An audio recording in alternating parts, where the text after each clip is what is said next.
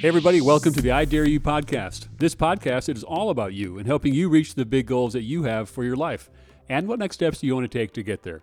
I'm your host, Darrin Johnson, and welcome to episode 108. This episode, I'm flying this thing solo. I'm your guest, and we're going to talk a lot about how to reframe failure and how failure could be exactly what we need in life. We got a lot to talk about. Let's go.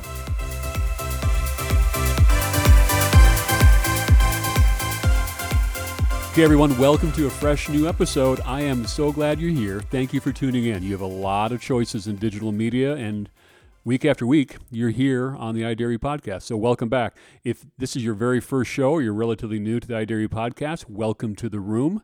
Make sure you follow and subscribe to the show so that you do not miss an episode. Imagine every Tuesday, you don't have to think about it. The I Dare You podcast episode, a fresh one, is right there. You hit play, and you are set for the week.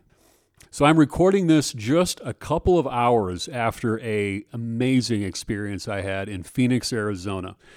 I had a 3-day leadership meeting where I helped host this meeting at the JW Marriott, over 500 attendees from across US and Canada, and quite simply some of the most amazing leaders I've ever had a chance to be around. Have you ever noticed the power of being with other people? You know, the type of people that make you want to be better. We've all, we've all heard the saying, you are the average of the five people you spend the most time with. And I believe that to my core. And I also believe that you are the average of the five podcasts that you listen to most. So, once again, welcome here. But the people you hang out with are exactly the type of people who you will become. So, if you're hanging out with people who eat poorly over time, you're probably going to eat poorly. If you hang out with people that are carrying a little extra weight over time, you will too. If you hang out with people that get up later in the day, you will too. My point is, if you really want to elevate your game and become the best version of yourself, hang out with people who make you better. And just because of their presence gets you out of your comfort zone and makes you think differently about your life. Well, that's who I was just hanging out with. And we had three days of trainings and celebration and inspiration, and more importantly, a chance to connect and build relationships. And the people I was hanging out with, they're like the Navy SEALs of leaders in their vocation. And one of my goals at every meeting like this is that I watch and I listen. I try to identify themes. I engage with them. And here's what I observed that is a big takeaway. And I'm kind of surprised by it that all of us, including the very best of the best, battle the fear of failure. Can you relate? And yet, failure is exactly what's required if we are going to be successful, if we are going to grow. You know, social scientists refer to this as the failure paradox. I mean, think about it this way how would you know who was good if there was no evil? How would you know if you had succeeded if you had never failed? I mean, the simple point is that we cannot, by definition, have any success without first enduring failure. And yet, we spend a lot of time, I know I do, maybe you're with me, we spend a lot of time devoted to avoiding failure at all costs. But this fear of failure, it often stops us from even trying, where we just fail by default. And that, by definition, is the failure paradox. So just imagine, instead of fearing failure, we could use it to guide our success. And I think there's a way to do that. In fact, I know there is. Failure, it is natural and it's healthy part of life. We cannot avoid it, and honestly, we shouldn't want to. Human beings, we have the ability to think about the future way ahead, consciously, plan ahead which means we can put ourselves in a situation a minute from now or 10 years from now, and it's as if it's already happened. We can feel it, can't we? We can visualize it. And one of my favorite athletes of all time is Michael Jordan. I consider him to be the very best basketball player ever. One of my favorite Michael Jordan quotes is I can accept failure. Everyone fails at something. What I can't accept is not trying again. So let's talk about how we can reframe failure in our mind. First, we have to address the fact we are hardwired for negativity bias. We have a tendency to look for the negative, to look for the bad, more so than the positive. And we also dwell on the negative for longer. Can you relate?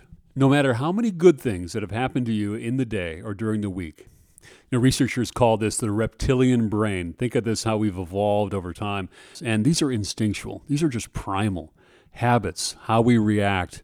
The reptilian brain, it's it's focused on potential threats in the immediate world. And that served us really well over the hundreds of thousands of years, millions of years of evolution when we were worried about what was behind the tree or is there a tiger in the bush. But in 2024, not so much. It can get out of control. So, what does it do?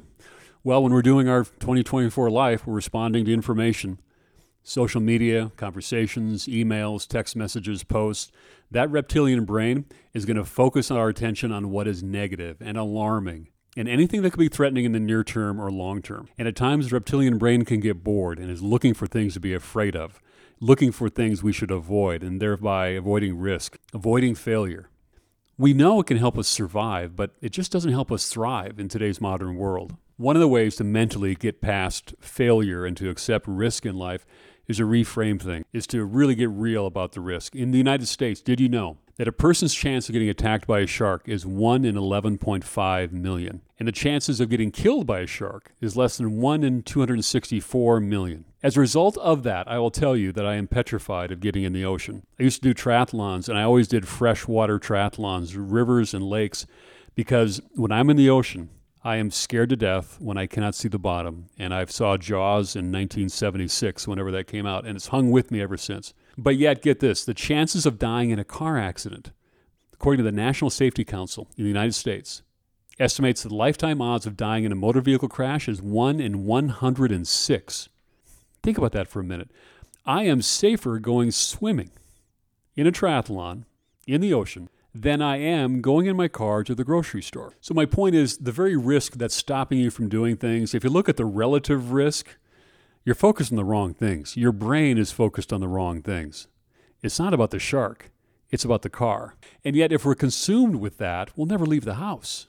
So, what can we do? Well, the first is to look for opportunities to fail. If you want to be successful, you have to set up things to fail at.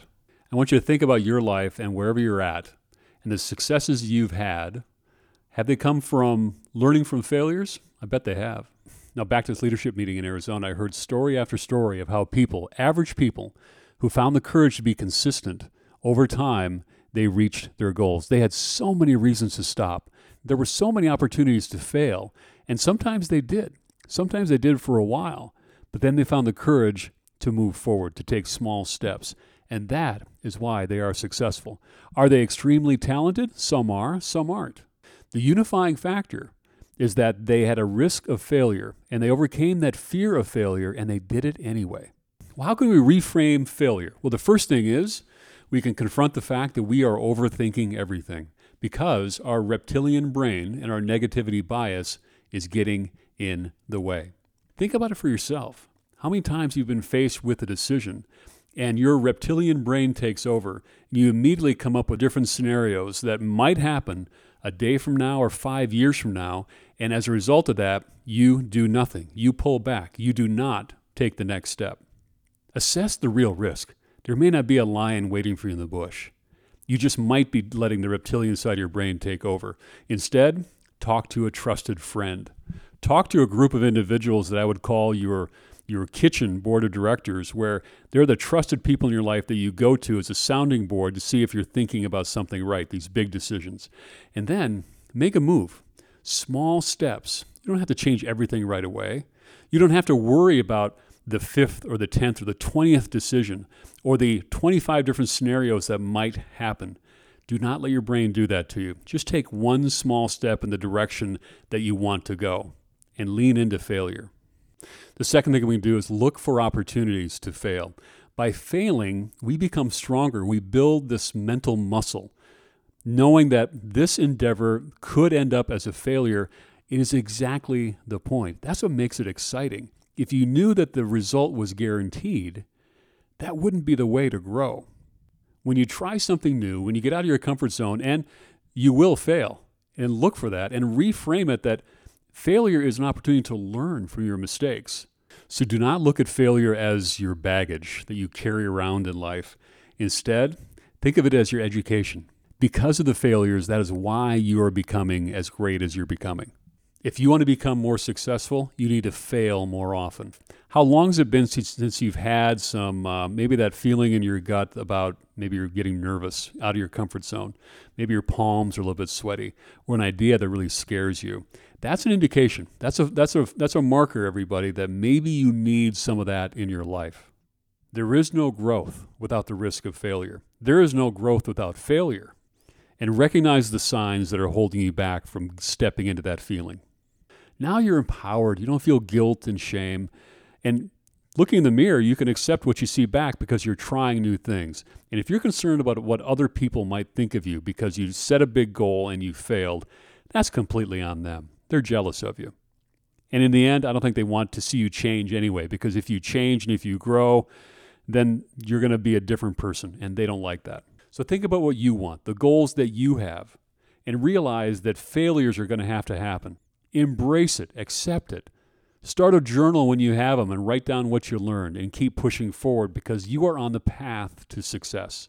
So I'm going to close with another Michael Jordan quote I've missed more than 9,000 shots in my career. I've lost almost 300 games.